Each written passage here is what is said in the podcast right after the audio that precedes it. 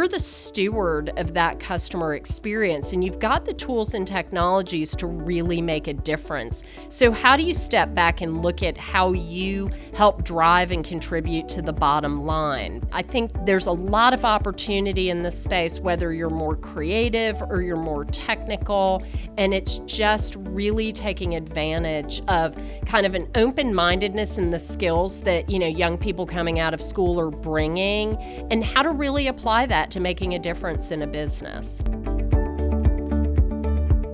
Welcome to Digital 99s. I'm your host, Elisa Parker. Digital 99s highlights the amazing work being done by women in IT and marketing. EpiServer has created this series to celebrate digital leaders who are truly transforming their fields. Today we meet Lori Hood. Lori Hood, she is the portfolio marketing leader for IBM Marketing Solutions. So, Lori, uh, just kicking this off, can you tell us a little bit about yourself and what you're doing at IBM right now? Well, sure, Lisa. Thank you so much for asking. Um, I came to IBM through the acquisition of Silverpop, and Silverpop was a digital marketing technology company. And so, in my role, I'm responsible for product positioning and messaging now across all of our different marketing solutions. And so, my team works very closely both with the product development and offering teams, as well as our sales teams, and as well as the marketing organization organization to help drive demand and to help sell our products and services to marketers pretty much globally in any industry.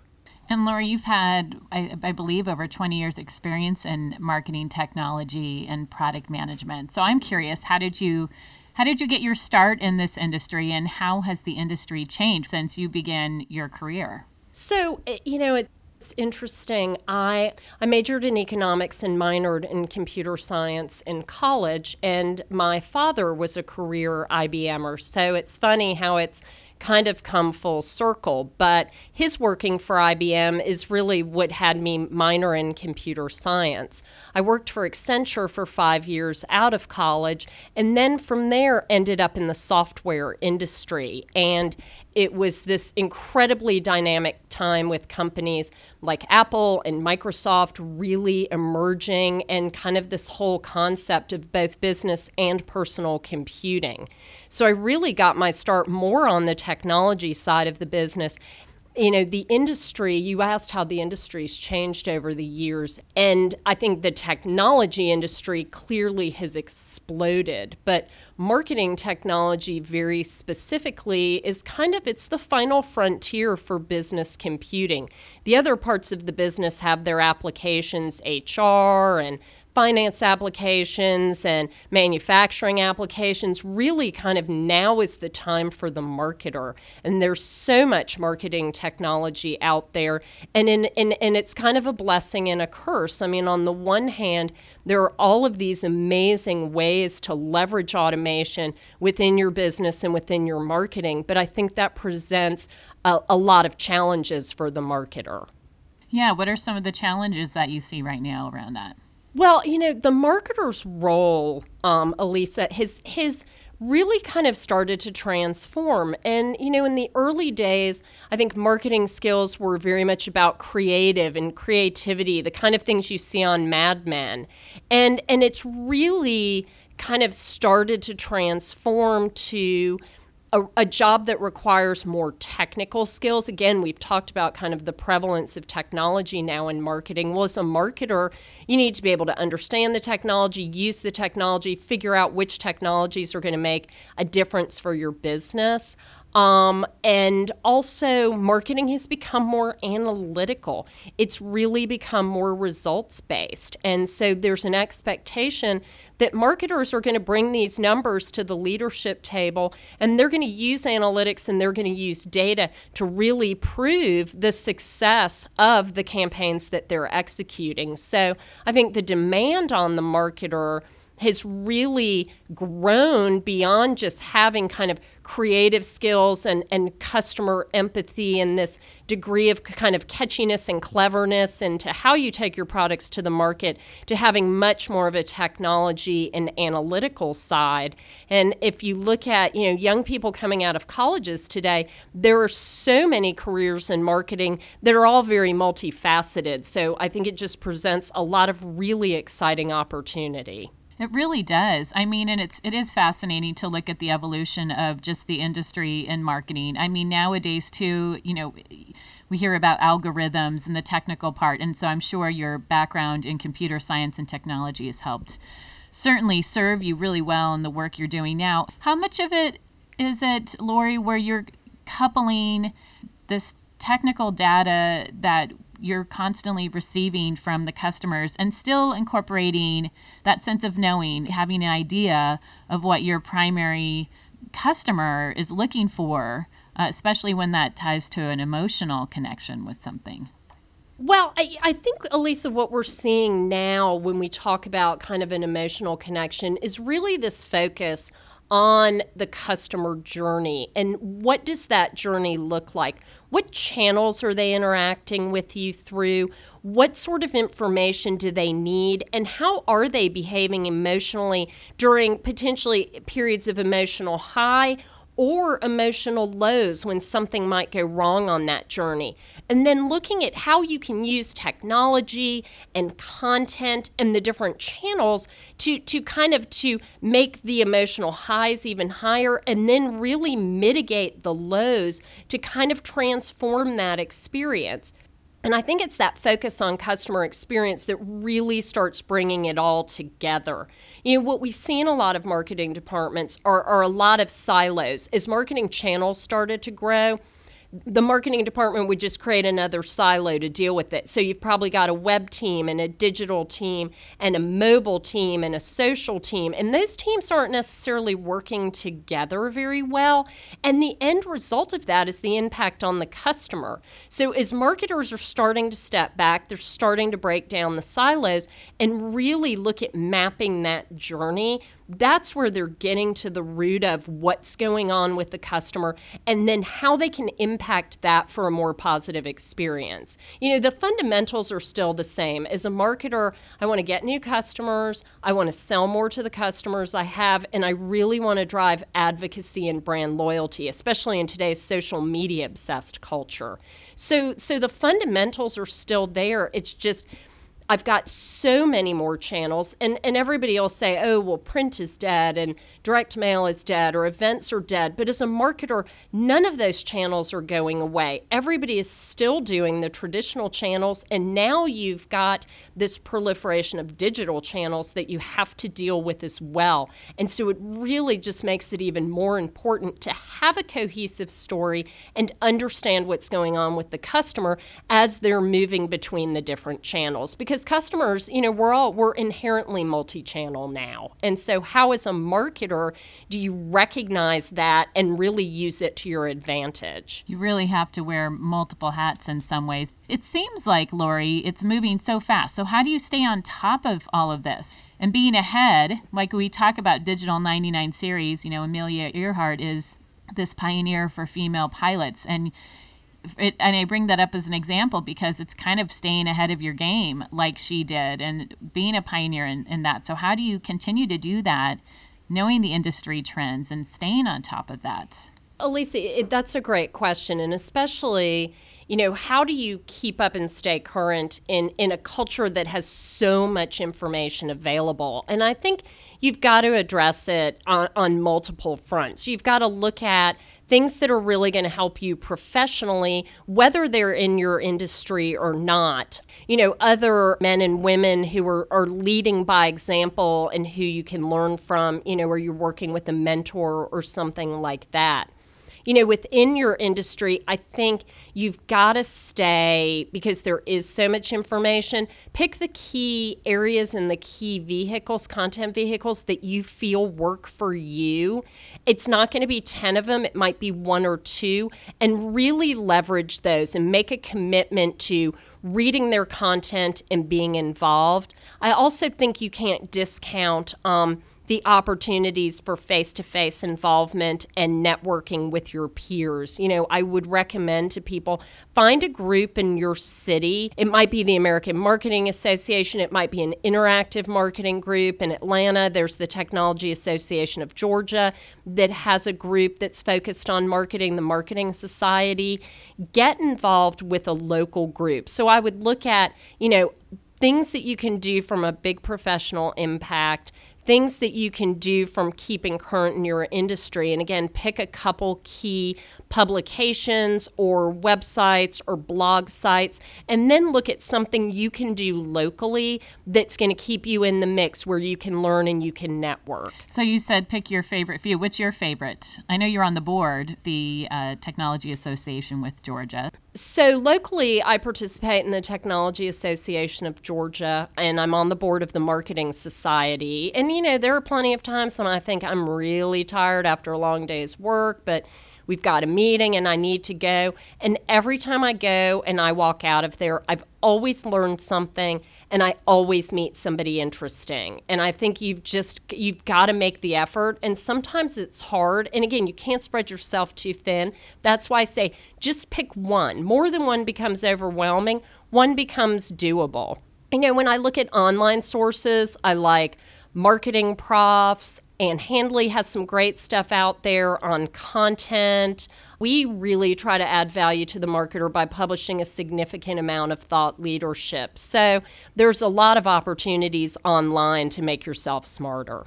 So, Lori, there's no question that today's consumers have higher expectations for customer engagement. We were talking about that earlier.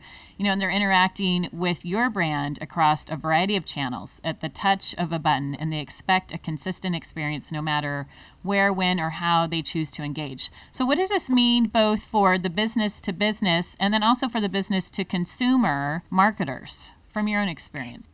I think fundamentally, when we look at how we're interacting with our customer or prospect, regardless of whether we're B2B or B2C, a lot of it is just understanding and acknowledging their behavior across channel and reacting in an appropriate way.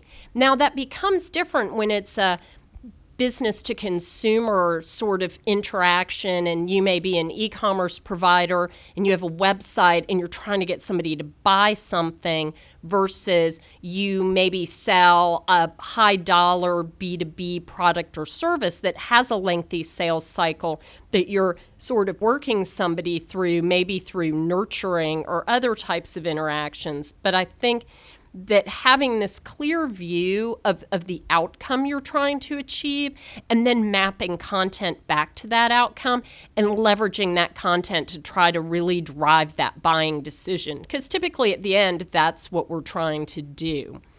When you look at kind of building that relationship through that process, you really want to look at the data that you have, either demographic data or behavioral data and use that to kind of to inform those interactions what we see are that interactions that are more personal and more relevant are going to convert at a higher rate. I mean, part of that's common sense, but we also see proof points when we look at, you know, digital marketing metrics. So, how do you take what you know and then use that when you react and how how does that make you smarter?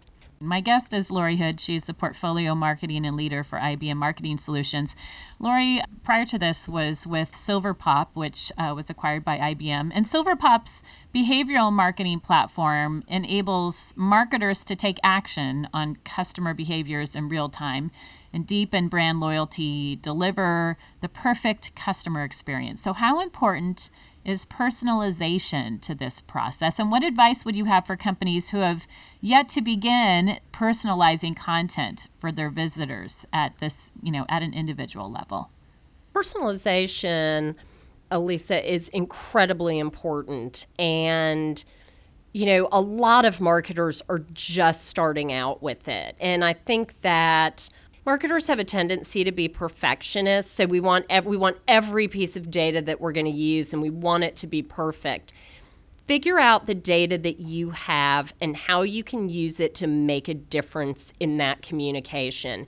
And if you know that someone's a woman or someone's a man, you may choose to show pictures of women or pictures of men. That's a starting point. Um, if you understand past purchase behavior, geographic location, you've got to look at that data that you can get access to now and figure out how to leverage it. Then start looking more broadly within your business at other sources of data. And you've also got to make sure it's across your channels. If I do something on your website, if I buy something through your e commerce system, don't send me an email advertising it the next day. Send me an email advertising complementary products or, or the next logical purchase based on what I just bought and make sure you benchmark. You want to understand where your programs are, are today. And then, as you start adding this data and making more investments, you want to be able to see how transformational that is to your return. Laura, you discussed this a little bit when we first began this interview, just around your own evolution in this field. Knowing how much it has changed and evolved just in the time since you've been working in this industry, what advice would you have now for others who are just starting out in this industry and field? You know, Elisa, advice for others who are starting out, I would say you've picked a great place to start a career because it is so dynamic there is so much change and there's a tremendous amount of opportunity. And if you look at what's been going on in the marketing space for the last 10 years versus the 50 years before it, it's just so it's so transformational and it's really become so important in terms of how a business is interacting with someone and it's gone you know well beyond just i see a billboard or i see a print ad to, to really becoming part of people's daily lives through applications and push messages or text messages on their mobile phones. And I think as a marketer, when you start looking at this, you know, you're, you're the steward of that customer experience and you've got the tools and technologies to really make a difference. So, how do you step back and look at how you help drive and contribute to the bottom line? But I think there's there's a lot of opportunity in this space, whether you're more creative or you're more technical. And it's just really taking advantage of kind of an open mindedness in the skills that, you know, young people coming out of school are bringing and how to really apply that to making a difference in a business.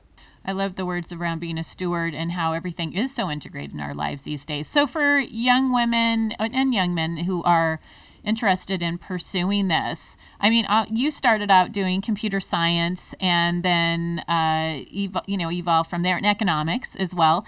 For someone who's going into school, let's say, or wants the training around this, what would you recommend their focus be? That's a great question. And I think it's hard for young people. You know, you come out of high school and you're sort of familiar. There's jobs that everybody's familiar with doctor, lawyer, policeman, nurse, teacher. And then there's the other 90% of the jobs in the world. And, you know, you're, you're familiar with things because maybe a parent worked there or a friend's parent or a cousin or an aunt or uncle. So, you know, I think it's really challenging. And I think it's challenging for young people to know kind of a lot of them what am I really interested in? What, what excites me? You know, I would suggest suggest now there are so many marketing curriculums at at different schools and that's certainly a place to start. You know, when I look at my colleagues, a lot of people came through journalism types of degrees. There are a lot of opportunities in mainstream marketing degrees. We're really seeing marketing operations kind of bringing that marketing knowledge and that technology knowledge together as being a huge career opportunity for young people. So I would say, you know, if you've if you've got technical skills but you don't want to be a developer, you know, marketing's a really exciting place to, to look at and a place where you can be very close to the core of the business. So, you know, for folks, young people who are interested in marketing, you know, look at the marketing curriculums, and I'd be really aggressive on getting internships or doing volunteer work with different groups in the marketing area. It might be social media marketing, it might be digital marketing. Groups are always looking for people, be it an industry group or a local charity. There are a lot of places to kind of to try this out and get your feet wet and see if it's something that you're really interested in. It's really great advice, Lori. I know I have two young daughters, and I am often telling them that, you know, many of the positions, uh, jobs, careers that they might have don't even exist yet. It's really helpful, I think, as you said, getting yourself out there and also following what really interests you. Uh, I, my last question is, Lori, is, and this is more of the bigger question, but just in regards to women, what would be your message to women around the world? And that could be women both in, the, in this industry or just even beyond that. You know that that's a at least that's an interesting question, and and I was on a panel last spring and and kind of with a at a women's luncheon talking about a similar topic, and and I had given it a lot of thought prior to that, and I think women women sometimes let fear and self doubt overtake us, and often we think, well, I don't know if I'm smart enough or I, I don't know if I deserve that. I don't I don't know if I if I should go after that new job. There's probably someone who'll be better than me. And we need to stop thinking that way. And and and it's it's be confident and and go after that opportunity because you are as smart if not smarter than the next person and and you are deserving of that and don't let you hold yourself back and I see a lot of young ladies who are who are very confident coming out of school and keep riding that and don't don't doubt yourself and just and I think that that confidence and that wanting to work hard. I mean, you know, it, it's not easy. Having a job's not easy, and being successful takes work. But don't let your self doubt hold you back. Go out there and go after it. And especially when people are supporting you, nobody's going to hire you for a job that you can't do. So there's no reason to not go for it. That's right. Lori Hood, she is the portfolio marketing leader for IBM Marketing Solutions. Lori, thanks so much for just doing everything that you're doing and for taking the time to share with us both your, your both your own personal stories and about the great work that you're doing right now. Really appreciate it. Well, Elisa, it's my pleasure, and thank you so much for having me. I've really enjoyed it. I'm your host, Elisa Parker of Digital 99s. Digital 99s is brought to you by EpiServer. EpiServer's Digital Experience Cloud makes it easy for digital marketing and e commerce teams to transform their businesses. Thanks for listening.